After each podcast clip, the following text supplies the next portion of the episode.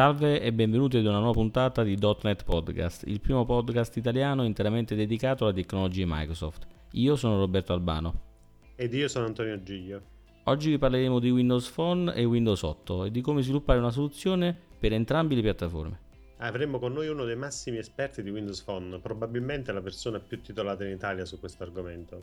Antonio, tu ce l'hai un Windows Phone, giusto? Sì, ed è veramente un ottimo sistema operativo, direi. Sono quattro anni ormai che Microsoft ci lavora per renderlo sempre più performante. Sì, da ottobre 2010 ne è passata di acqua sotto i ponti. Purtroppo però ancora molte persone con cui parlo confondono Windows Phone con Windows Mobile. Ma sono due cose completamente diverse proprio. Beh, si vede che Microsoft non hanno voluto dare un nome particolare al sistema operativo. Come l'avresti chiamato tu? Boh, ad esempio Zoom poteva essere un bel nome, anche se l'avevano già usato, oppure il nome Surface, ad esempio, poteva essere tranquillamente dato a questo sistema operativo. Certo, tra Windows Phone e Windows Mobile la gente comune eh, facilmente si confonde. Per fortuna oggi la gente comincia ad apprezzare il sistema operativo mobile di casa Microsoft, specialmente da quando c'è Nokia. Sì, per fortuna sì, eh, e anche come app disponibili sullo store ormai non c'è più differenza. Ricordo ai primi tempi era il cavallo di battaglia di tutti i detrattori di Microsoft. Giusto per dare dei numeri, quante app ci sono sullo store oggi? Beh, ad oggi non saprei dirti, ma eh, di sicuro posso dirti che a giugno 2014 erano 300.000. Eh, la crescita di questo numero è effettivamente molto interessante. Eh, calcola che a fine 2013 erano 200.000, quindi nei soli primi sei mesi del 2014 sono aumentati di ben 100.000 unità. Questo vuol dire che sta aumentando molto anche l'interesse degli sviluppatori.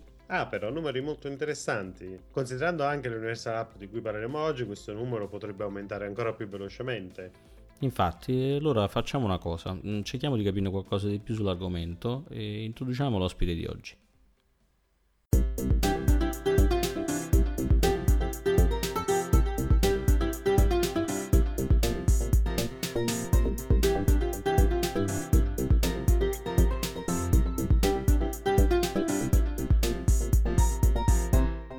L'ospite di oggi è Software Engineer in Funable, dove si occupa di sviluppo su piattaforme Microsoft, in particolare per Windows Phone e Windows 8. Lo troviamo abitualmente come speaker negli eventi che si occupano di tecnologie Microsoft come YMCA, Microsoft Community Tour, WPC ed altri eventi community. E Microsoft MVP nella categoria Windows Platform Development. Diamo un carissimo benvenuto a Matteo Pagani. Ciao a tutti, grazie per avermi invitato. Ciao Matteo. Benvenuto Matteo. Devo riconoscere che questo podcast ci sta dando la fortuna di poter discutere di tecnologie con dei veri esperti e Matteo è secondo noi la persona più esperta su Windows Phone. Mi fa piacere, grazie del complimento. Matteo, oggi ti abbiamo invitato per parlarci non solo di Windows Phone, ma anche di Windows 8 ed in particolare di come si sviluppano progetti per entrambe le piattaforme in contemporanea. Vuoi aprire tu il discorso dandoci dei primi concetti di base su cosa sono le Universal App? Sì, assolutamente. Eh, innanzitutto la prima cosa che eh, mi preme sottolineare è che a volte si tende a confondere le Universal App eh, per delle vere e proprie applicazioni. In realtà eh, in questo eh, momento storico ehm, può darsi che poi con le novità di Windows 10 le cose cambieranno, ma è troppo presto per eh, sapere ora cosa succederà, però in questo momento eh, le applicazioni per Windows Phone e le applicazioni per Windows 8 sono ancora due applicazioni separate. Quindi quando andiamo a creare un'applicazione per queste due piattaforme andiamo comunque a creare due pacchetti diversi, due applicazioni diverse che poi verranno caricate su due differenti store. Le Universal App sono un template eh, che mette a disposizione Visual Studio che semplifica la eh, condivisione di codice tra le due piattaforme e questa è una delle novità che ha reso possibile Windows Phone 8.1 eh, che ha allineato quasi completamente il Windows Runtime con quello di Windows 8 eh, quindi eh, il fatto che ora mh, più del 90% del Windows Runtime sia condiviso tra le due piattaforme ci dà la possibilità di scrivere due applicazioni che non siano completamente diverse ma che possono condividere la maggior parte del codice, soprattutto della logica, che è la parte che è più facile avere in comune tra eh, le due piattaforme. E Matteo, in termini di eh, solution, ci puoi spiegare come sono composte le Universal App? Sì, eh, qui ci colleghiamo direttamente alla domanda precedente, dato che, come vi stavo spiegando, le Universal App non sono una vera e propria applicazione, ma un tipo di progetto in Visual Studio, quello che succede quando noi andiamo a creare una Universal App in Visual Studio, eh, otteniamo una soluzione che è già predisposta per facilitarci la condivisione di codice. Quindi quello che abbiamo è sia un progetto Windows 8, sia un progetto Windows Phone, ma soprattutto abbiamo un progetto shared, condiviso, che eh, è quello che ci permetterà di avere eh, codice in comune tra le due piattaforme.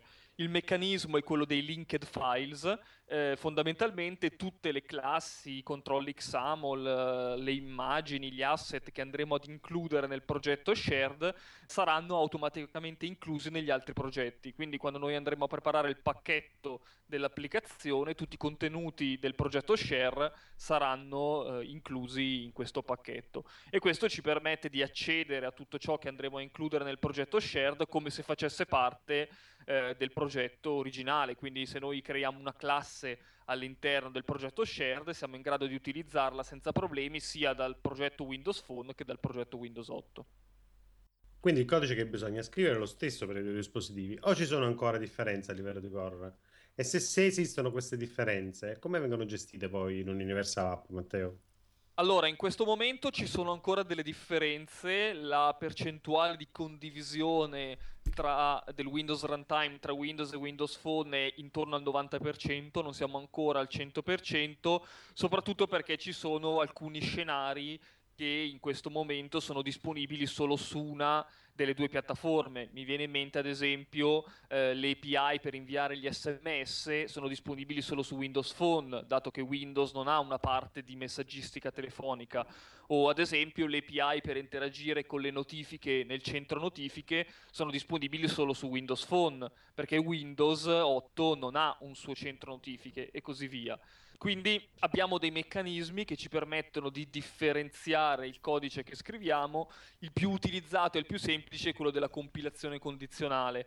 Quindi abbiamo dei simboli di compilazione che identificano il progetto Windows o il progetto Windows Phone e tramite delle direttive di compilazione, quindi if ed end if, siamo in grado di andare a scrivere del codice che viene compilato e utilizzato solo su una delle due piattaforme. E questo ci permette di avere in delle classi che stanno nel progetto shared del codice che funziona solo su una delle due e non avere eh, comunque problemi in fase di compilazione e di creazione del progetto. Eh, poi ti direi anche che lo scopo delle Universal App è quello di permettere il più possibile la condivisione della logica quindi di tutta la parte di business, di codice che va a gestire i dati dell'applicazione, che va a gestire le funzionalità dell'applicazione. Eh, è buona prassi eh, però cercare di mantenere il più possibile le, le interfacce grafiche separate. Questo perché, pur essendoci tante similitudini tra Windows e Windows Phone, quindi l'uso del, eh, del Microsoft Design Style, eh, l'uso delle tile, l'uso di determinate linee guida, come il fatto di dare maggiore spazio ai contenuti e così via, sono tutte in funzionalità comuni, però stiamo parlando comunque di due piattaforme che girano su due dispositivi diversi. Da una parte abbiamo gli smartphone che hanno determinate dimensioni eh, di schermi e risoluzioni e form factor e dall'altra invece abbiamo computer o tablet che a loro volta hanno degli altri form factor e degli altri eh, modalità di utilizzo. Quindi avere un'applicazione che offre la stessa identica interfaccia sia su un tablet o su un computer che su uno smartphone eh, non è una buona idea. La user experience eh, non ne giova sicuramente. Quindi l'approccio migliore è quello di cercare di mantenere le due interfacce il più possibile separate, quindi lavorare con dell'XAML, delle pagine, dei controlli differenziati tra le due piattaforme. Matteo, noi quando eh, di solito sviluppiamo e isoliamo la business logic da una parte, siamo abituati a vedere le, delle class library che referenziamo. No? In questo caso, essendo un discorso un po' diverso, immagino che la compilazione anche sia fatta in maniera diversa. Ce la puoi spiegare? Eh, sì, fondamentalmente, eh, un po' come vi anticipavo prima, questi template di Visual Studio sono basati sul ehm, concetto di linked files, che è un po' il meccanismo, ad esempio, di quando creiamo dei collegamenti a file e cartelle sul nostro PC. Quindi noi abbiamo il file fisico che è memorizzato in una sola posizione, quindi abbiamo ad esempio una classe, un file che si chiama person.cs dentro lo shared eh, project e poi questo file viene collegato tramite un link ai due progetti. Quindi quando noi andiamo a modificare il file, fisicamente lo modifichiamo da una parte sola, ma poi logicamente la modifica viene riportata anche sui due singoli progetti. Quello che succede è che quando noi compiliamo un'applicazione Windows o Windows Phone, eh, viene preparato un pacchetto, che è quello che poi distribuiremo sullo store, che va a contenere tutte queste classi. Quindi in fase di compilazione queste classi vengono automaticamente aggiunte al singolo progetto, compilate nelle DLL e incluse nei singoli pacchetti proprio come se fossero due eh, progetti differenti. La cosa importante e utile è che tutto questo processo però è completamente trasparente all'utente, nel senso che lo sviluppatore semplicemente riceverà da Visual Studio i due pacchetti da pubblicare, eh, senza sapere dietro le quinte che in realtà ci sono queste classi che vengono aggiunte e compilate da entrambe le parti. Ascolta, abbiamo parlato prima delle risoluzioni video diverse e della user experience che ci troviamo a gestire diversamente sulle, sui vari dispositivi, ma come si gestiscono effettivamente le diverse risoluzioni video? Ma in realtà gli approcci sono due a seconda di, ehm, del tipo di elemento di cui stiamo parlando. Quando parliamo di XAML, quindi di eh, grafica vettoriale, perché alla fine lo XAML è una tecnologia vettoriale, il concetto base è quello di utilizzare layout fluidi, che è un po' il concetto che si usa molto anche nello sviluppo web al giorno d'oggi. Eh, per layout fluidi si intendono layout in cui si usano controlli, come il controllo grid, che sono in grado di adattare il contenuto eh, all'opposto invece di utilizzare controlli come border eh, che mh, vanno a eh, posizionare gli elementi utilizzando dei riferimenti assoluti, quindi delle coordinate precise eh, rispetto alla pagina. In questo modo siamo in grado di far sì che il layout segua la risoluzione e la dimensione del dispositivo, quindi su uno smartphone vedremo eh, meno contenuto rispetto a quello che vediamo invece su un tablet o su un monitor. Eh, oppure, eh, sempre rimanendo nel mondo degli smartphone, vedremo più contenuto e più dati su un phablet rispetto che uno smartphone tradizionale. Per quanto riguarda le immagini, invece, eh, il Windows Runtime offre un meccanismo di naming convention per cui fondamentalmente nelle applicazioni Windows Runtime ci sono diversi fattori di scala che è un fattore eh, che viene applicato agli elementi della pagina e che viene calcolato sulla base della risoluzione e della dimensione del dispositivo. Eh, nella nostra applicazione, nel nostro progetto Visual Studio, possiamo includere delle immagini eh, con differenti fattori di scala e in automatico Visual Studio utilizzerà quella più adatta al dispositivo che stiamo caricando. Questo approccio è molto utile perché quando parliamo di immagini, al contrario dello XAML, non parliamo più di tecnologia vettoriale ma di tecnologia bitmap. Quindi nella tecnologia bitmap quello che succede è che quando voi ingrandite un'immagine, eh, questa perde di definizione e quindi questo sistema di naming convention ci permette di avere la stessa immagine a più risoluzioni in modo che venga utilizzata quella più adatta. Questo ci permette anche di ottimizzare le performance ed evitare che ad esempio su un telefono con lo schermo molto piccolo venga usata un'immagine ad una risoluzione molto molto alta e che quindi eh, consumi più memoria eh, rispetto a quella di un'immagine che invece sia più piccola, abbia una risoluzione inferiore e sia più adatta ad uno schermo più piccolo. Per quanto riguarda lo sviluppo, eh, di che software bisogna dotarsi per poter sviluppare una Universal App e anche per l'hardware mm, mi chiedo se ci sono requisiti minimi particolari da avere per poter sviluppare. Allora, il software da utilizzare è Visual Studio 2013 ehm, che è disponibile sia in versione gratuita tramite la versione Express sia che le tradizionali versioni professionali. Per quanto riguarda entrambe le versioni, è importante assicurarsi di avere almeno l'update 2 installato, perché l'update 2 è quello che era stato presentato a build quest'anno ed era quello che aveva introdotto il supporto allo sviluppo per le Universal App, quindi ha aggiunto la parte dedicata, la parte di Windows 8.1 c'era già in Visual Studio 2013, ha aggiunto la parte di Windows Phone 8.1, quindi eh, tutte le API, tutti i template e soprattutto gli emulatori. Ehm, dal punto di vista hardware, in realtà, per quanto non ci sono requisiti particolari, anche se c'è da fare una precisazione, perché Windows, se ci si limita allo sviluppo di applicazioni per Windows 8, i requisiti sono più bassi. Se invece vogliamo lavorare con le applicazioni Windows Phone, abbiamo dei requisiti più alti, soprattutto se abbiamo la necessità di utilizzare l'emulatore, perché l'emulatore è una virtual machine basata su Hyper-V, la tecnologia di virtualizzazione di Microsoft e quindi Hyper-V per funzionare richiede Windows 8 a 64 bit professional con una CPU che supporti lo SLAT e lo SLAT è una speciale istruzione che è supportata più o meno da tutti i processori dal i5 in su. Eh, senza questa configurazione hardware eh, non è possibile utilizzare l'emulatore, ma si può fare il deploy e il testing solo su un device reale.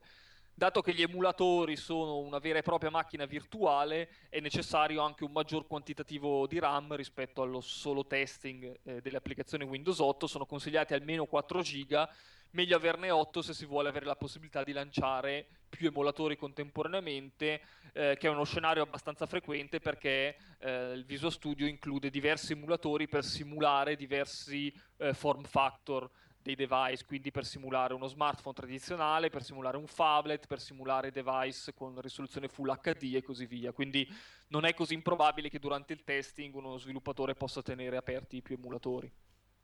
Matteo, come si comporta l'Universal App sulle diverse piattaforme? ARM, x86, x64?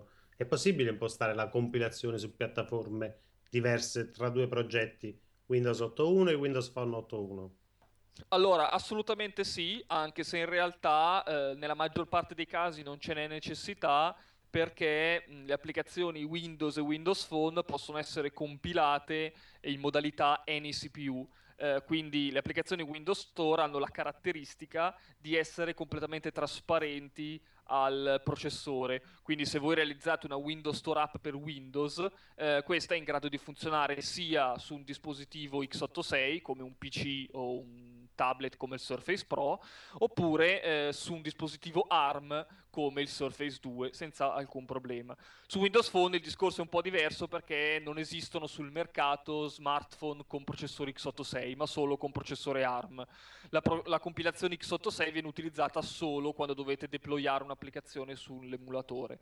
Uh, l'unico caso specifico in cui è necessario impostare diversi tipi di compilazione è quando andate ad utilizzare delle librerie eh, che sono scritte in codice nativo, quindi in C++, come SQLite o l'Imaging SDK di Nokia.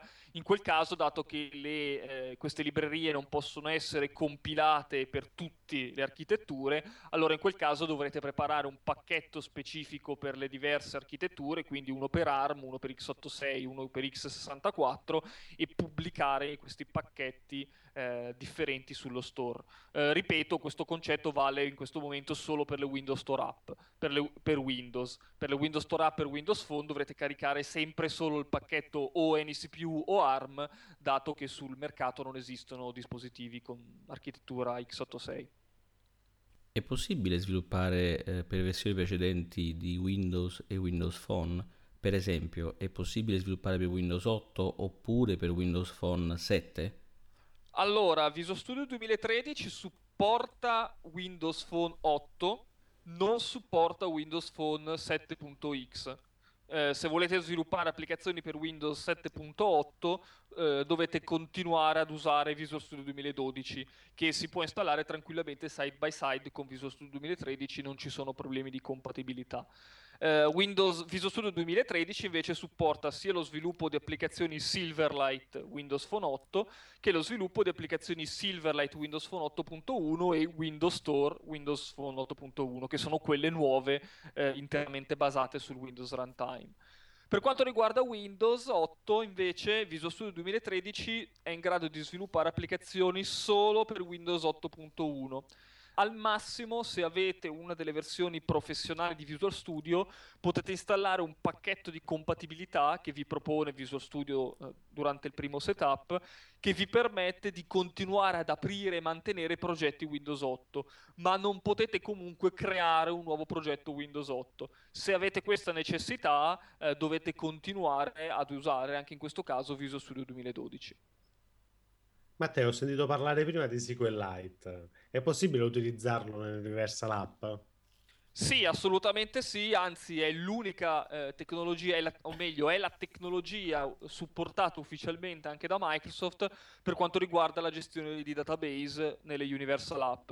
In Windows Phone 7 e 8 avevamo SQL CE, eh, il supporto a SQL CE eh, è stato eliminato dalle Universal App e dal Windows Runtime, quindi nelle Universal App possiamo utilizzare solo SQLite come tecnologia per i database che eh, è sicuramente rispetto a SQL CE una tecnologia che offre migliori performance e ha il vantaggio di essere più facilmente portabile su tutte le piattaforme dato che è un, eh, è un engine eh, cross-platform open source, quindi troviamo implementazioni di SQLite non solo per Windows e Windows Phone, ma anche per Android, per iOS, per il desktop, per applicazioni web e così via. Quindi se dobbiamo portare le nostre applicazioni su altre piattaforme ci diventa più semplice riutilizzare la nostra base dati.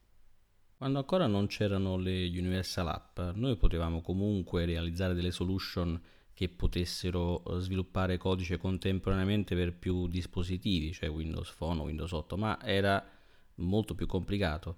Se ci spieghi il perché c'è stata la necessità di questo nuovo approccio.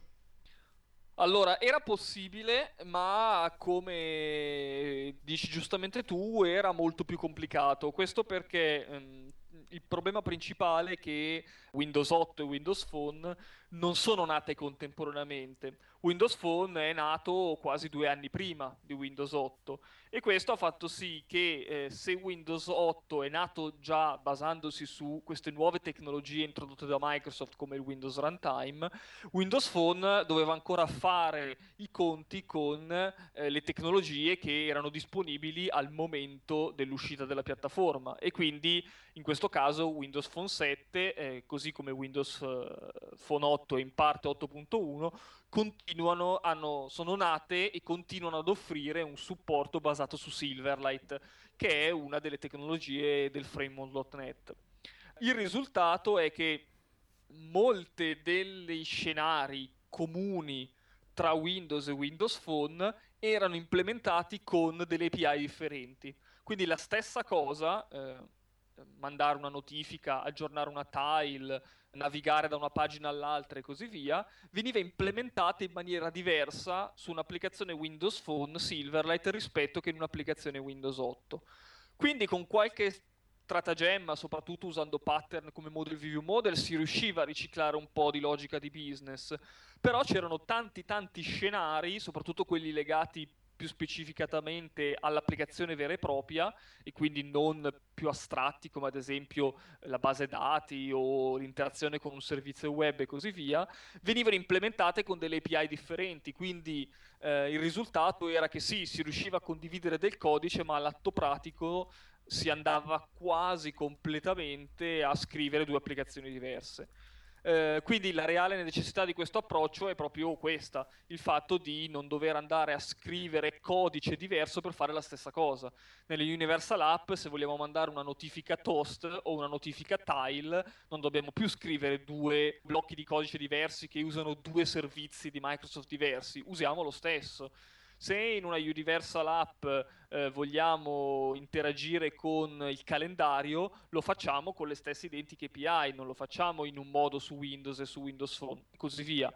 Eh, quindi questo approccio sicuramente aiuta alla diffusione delle applicazioni su entrambe le piattaforme e aiuta gli utenti ad avere eh, due versioni della stessa applicazione su entrambe le piattaforme. Prima era un evento molto raro proprio perché il costo per lo sviluppatore di fare un'applicazione per entrambe le piattaforme e di mantenere nel tempo era molto molto alto. Matteo, ma quali sono allora le differenze tra i progetti shared e le portable class library? Cioè, in quale scenario conviene usare i nuovi progetti shared e in quali invece conviene mantenere le portable class library? Ma fondamentalmente il fatto è che le portable class library lavorano sul minimo comune denominatore e quindi eh, le portable class library vanno a prendere quello che è il minimo comune denominatore tra tutte le tecnologie che supportiamo. Quindi se ad esempio la nostra portable class library non deve essere condivisa solo tra una Windows Phone app e una Windows Store app, ma anche con un progetto web o con un'applicazione Windows Phone 8 e così via, dobbiamo eh, sfruttare il minimo comune denominatore, perciò ad esempio non potremmo usare nulla di quelle che sono le API del Windows Runtime, perché su un'applicazione web o su un'applicazione Windows Phone 8.0 non abbiamo il Windows Runtime, eh, non abbiamo tutte le API che ci offre Windows Runtime e così via. Eh, gli shared project invece, essendo specifici solo delle Windows Phone app e delle Windows Store app, permettono di accedere a tutto quello che il Windows Runtime ha da offrirci. Al massimo, come dicevamo all'inizio, potremmo sfruttare della compilazione condizionale per differenziare le API che ci sono solo su una o sull'altra piattaforma, ma all'atto pratico eh, non abbiamo limiti nelle API del Windows Runtime che possiamo includere nelle classi che mettiamo negli shared project. In Xamarin sono supportate le Universal App e in altri tool multipiattaforma come ad esempio PhoneGap o Urbase?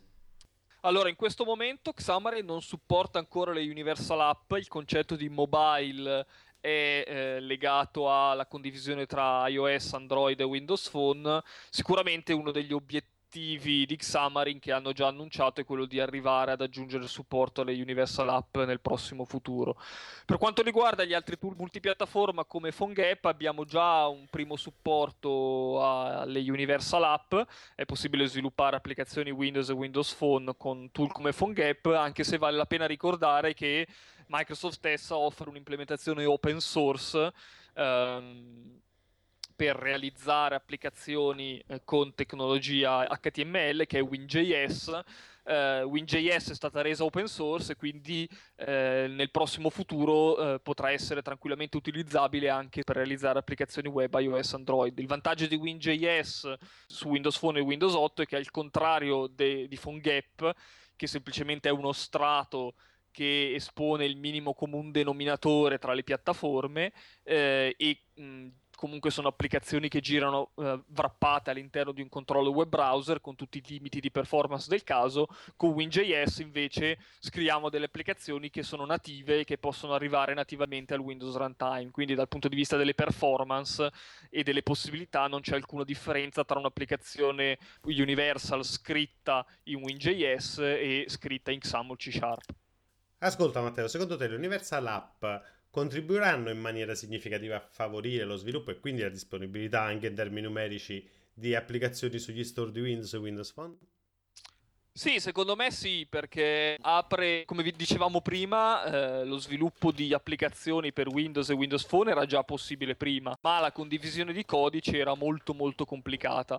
Il risultato è che eh, spesso gli sviluppatori andavano magari a coprire solo il mercato più proficuo o interessante per i loro scopi, lasciando scoperto l'altro perché eh, lo sforzo era eccessivo. Per cui, ad esempio, eh, molti sviluppatori si buttavano su Windows Phone eh, in virtù della maggiore quota di mercato rispetto, ad esempio, ai tablet Windows, oppure eh, certi sviluppatori penso ad esempio ad applicazioni che sono più specifiche per un utilizzo tipo sui tablet, ad esempio una che io uso molto è Comixology per leggere fumetti, è un'applicazione che esiste solo sul tablet perché eh, la fruizione di un fumetto è un tipo di contenuto che rende meglio sul tablet piuttosto che sullo schermo di uno smartphone che può essere piccolo. Tutti questi scenari lo sviluppatore non era incentivato a portare l'applicazione verso l'altra piattaforma proprio per l'estremo grado di lavoro e di complessità che c'era da fare.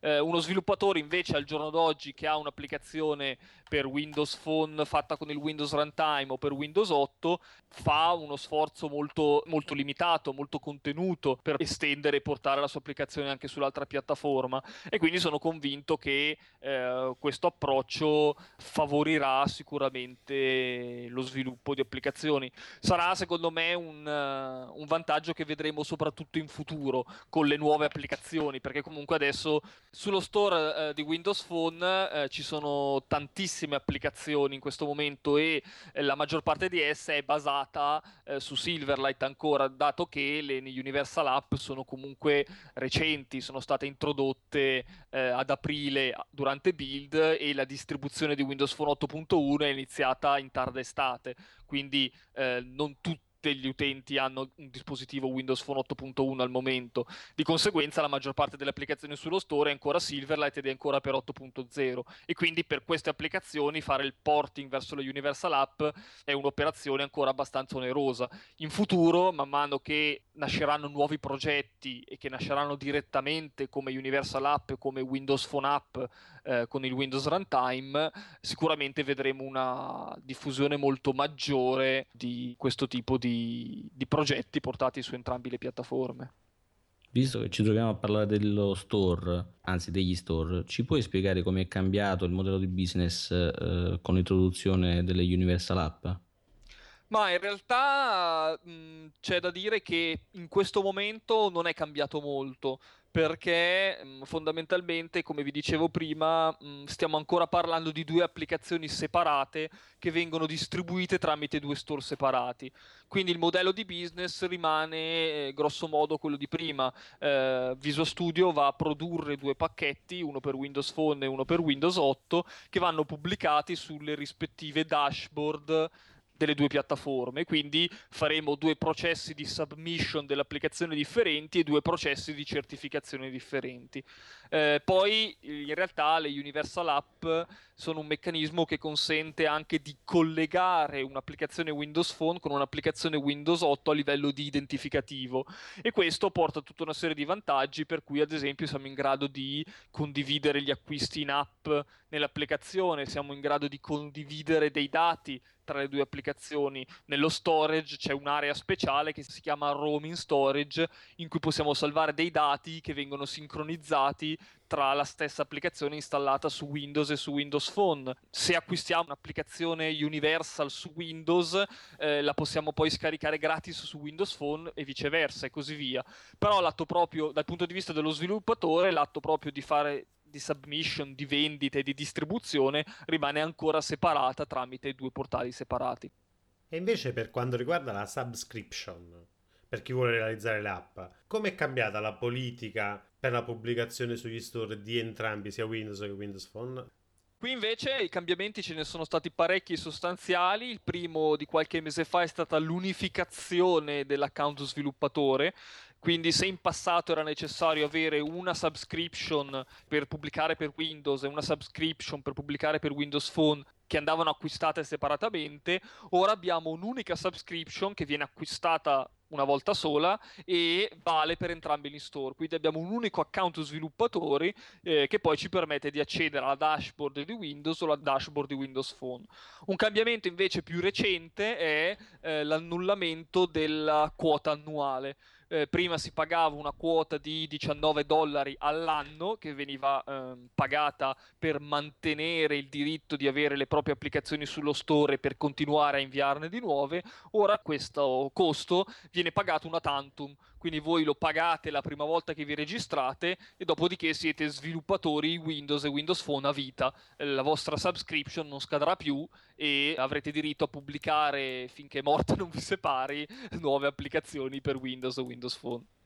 Le Universal App rappresentano sicuramente un, un avanzamento notevole in termini di unificazione del core di Windows tra device diversi. Prima ci hai spiegato che eh, la percentuale diciamo al momento è di circa il 90% ma c'è sempre una parte residua a parte diciamo le capabilities del dispositivo pensi che in futuro avremo, arriveremo ad avere un core unico condiviso tra Windows Phone e Windows o secondo te eh, è, un, è un'utopia ancora questa?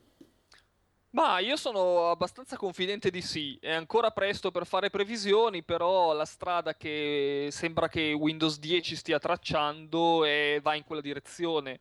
Eh, per ora di Windows 10 si sa poco, nel senso che abbiamo per le mani una technical preview che però eh, è limitata ed è focalizzata a mettere in, in, risalto le nuove funzionalità rivolte agli utenti desktop. Eh, non sappiamo ancora nulla delle novità che andranno a, a mm, interessare gli utenti delle, di tablet, non abbiamo alcuna novità di come Windows 10 verrà portato sul mobile, quindi sulla parte smartphone, eh, però le slide mh, mm, che sono state mostrate all'evento di lancio della technical preview erano abbastanza eloquenti, mostravano come Windows 10 fosse il core alla base di tutte le tecnologie Microsoft, dal tablet ai PC, agli smartphone, all'Xbox, all'Internet of Things e così via.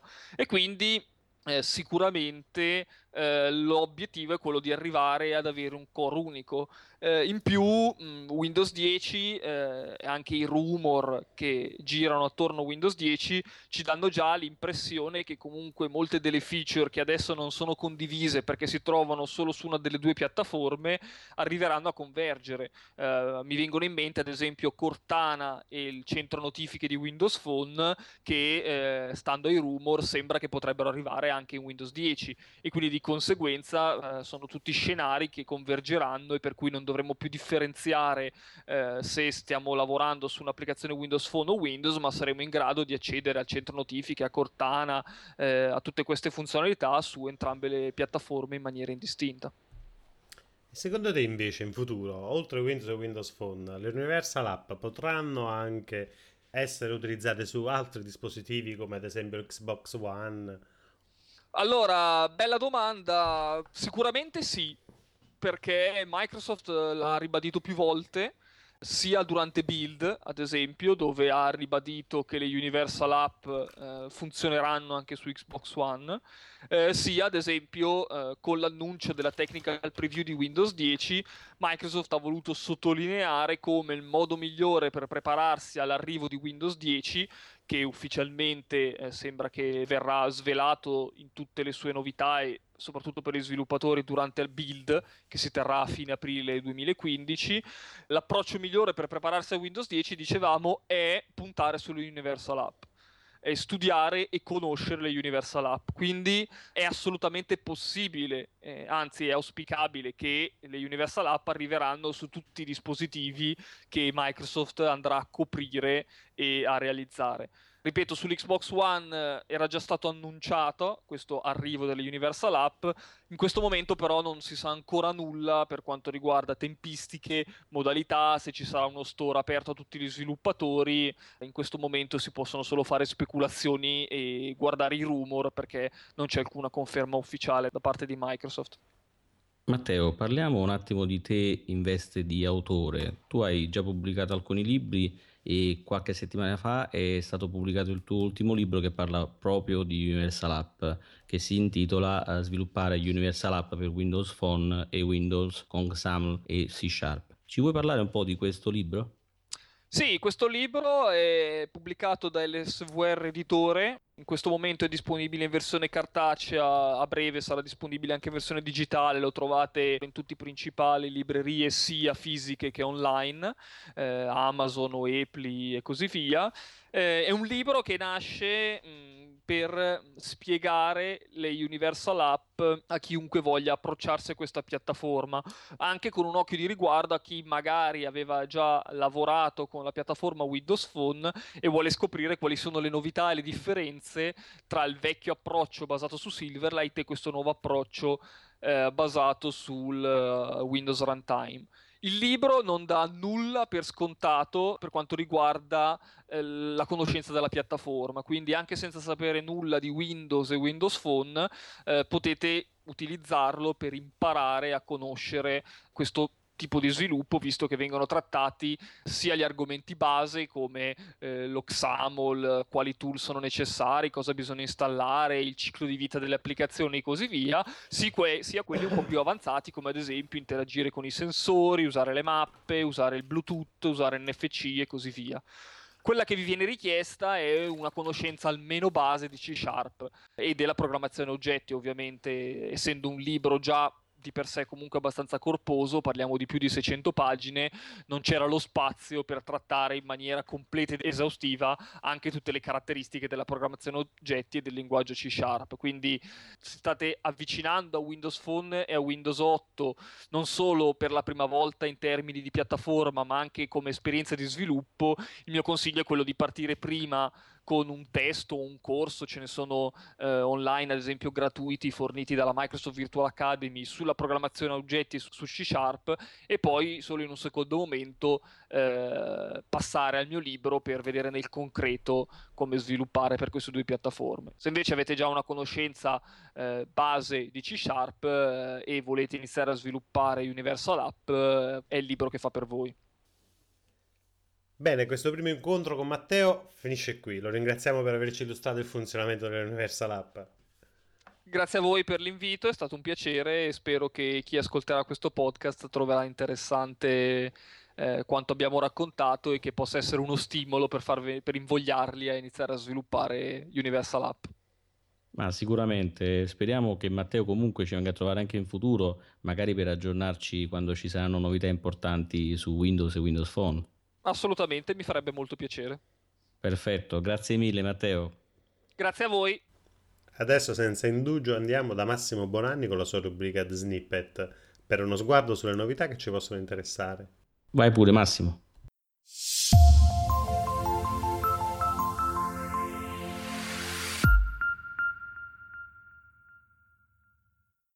Benvenuti a questa puntata di The Snippet in cui parleremo del rilascio dell'SDK eh, commerciale per eh, Kinect V2. Eh, un paio di giorni fa è stato rilasciato il, eh, la versione a uso commerciale, quindi non più in preview ma è definitivamente utilizzabile per le vostre applicazioni da distribuire dell'SDK del Kinect. Questa porta oltre al fatto di essere commerciale, quindi di poter essere utilizzata per le nostre applicazioni eh, da vendere, la possibilità quindi di essere utilizzata anche per rilasciare le nostre applicazioni nello store di Windows Store. Ricordiamo che Kinect esce con eh, di default la possibilità di creare applicazioni per Windows Store e quindi da adesso possiamo anche pubblicarle sullo store. Se cercate eh, Kinect for Windows esiste già una categoria nello store in cui ci sono in questo momento tre applicazioni, ma di fatto apre la strada per nuove potenzialità e nuove, nuove tipologie di app. Un'altra notizia interessante eh, dell'annuncio dato qualche giorno fa è la disponibilità di un connettore, di un adattatore che permetterà a chi ha eh, il sensore per Xbox One di poter utilizzare tale sensore sul proprio PC come se fosse un, un sensore Kinect for Windows. Quindi questo è interessante, attualmente si sa che il prezzo sarà attorno ai 50 dollari, eh, quindi probabilmente il cambio 1 a 1 quando arriva in Italia sarà attorno ai 50 euro e prossimamente sarà disponibile nello store Microsoft. Ultima notizia è che l'arrivo di questo nuovo SDK porta con sé anche eh, nuovi sample, tra cui il Kinect Evolution, che di fatto è un'applicazione omnicomprensiva di tutte le funzionalità del Kinect che permette di poter fare delle demo e visualizzare contestualmente tutte le sorgenti dati e tutti i dati che il Kinect eh, recupera e, e quindi ci permette di fornire una demo valida per i nostri clienti. Tra le altre cose, nel Kinect Browser, cioè il programma che viene distribuito assieme al Kinect eh, SDK, trovate anche i sorgenti del Kinect Evolution in modo da capire come dietro le quinte funziona. E anche per questa volta è tutto, un saluto. Come sempre molto interessante, grazie Massimo. Termina qui anche questa puntata. Ricordiamo che sul sito troverete tutti i riferimenti utili sia per gli argomenti della puntata di oggi che per Matteo Pagani. Che ovviamente vogliamo ringraziare ancora per la sua consueta disponibilità, eh, così come ringraziamo anche Massimo Bonanni per la rubrica The Snippet. E un ringraziamento va anche ovviamente a chi ci ha ascoltato in questa puntata. A noi non resta che congedarci. Un saluto da Antonio. E un saluto anche da Roberto. Vi aspettiamo alla prossima puntata di .NET Podcast.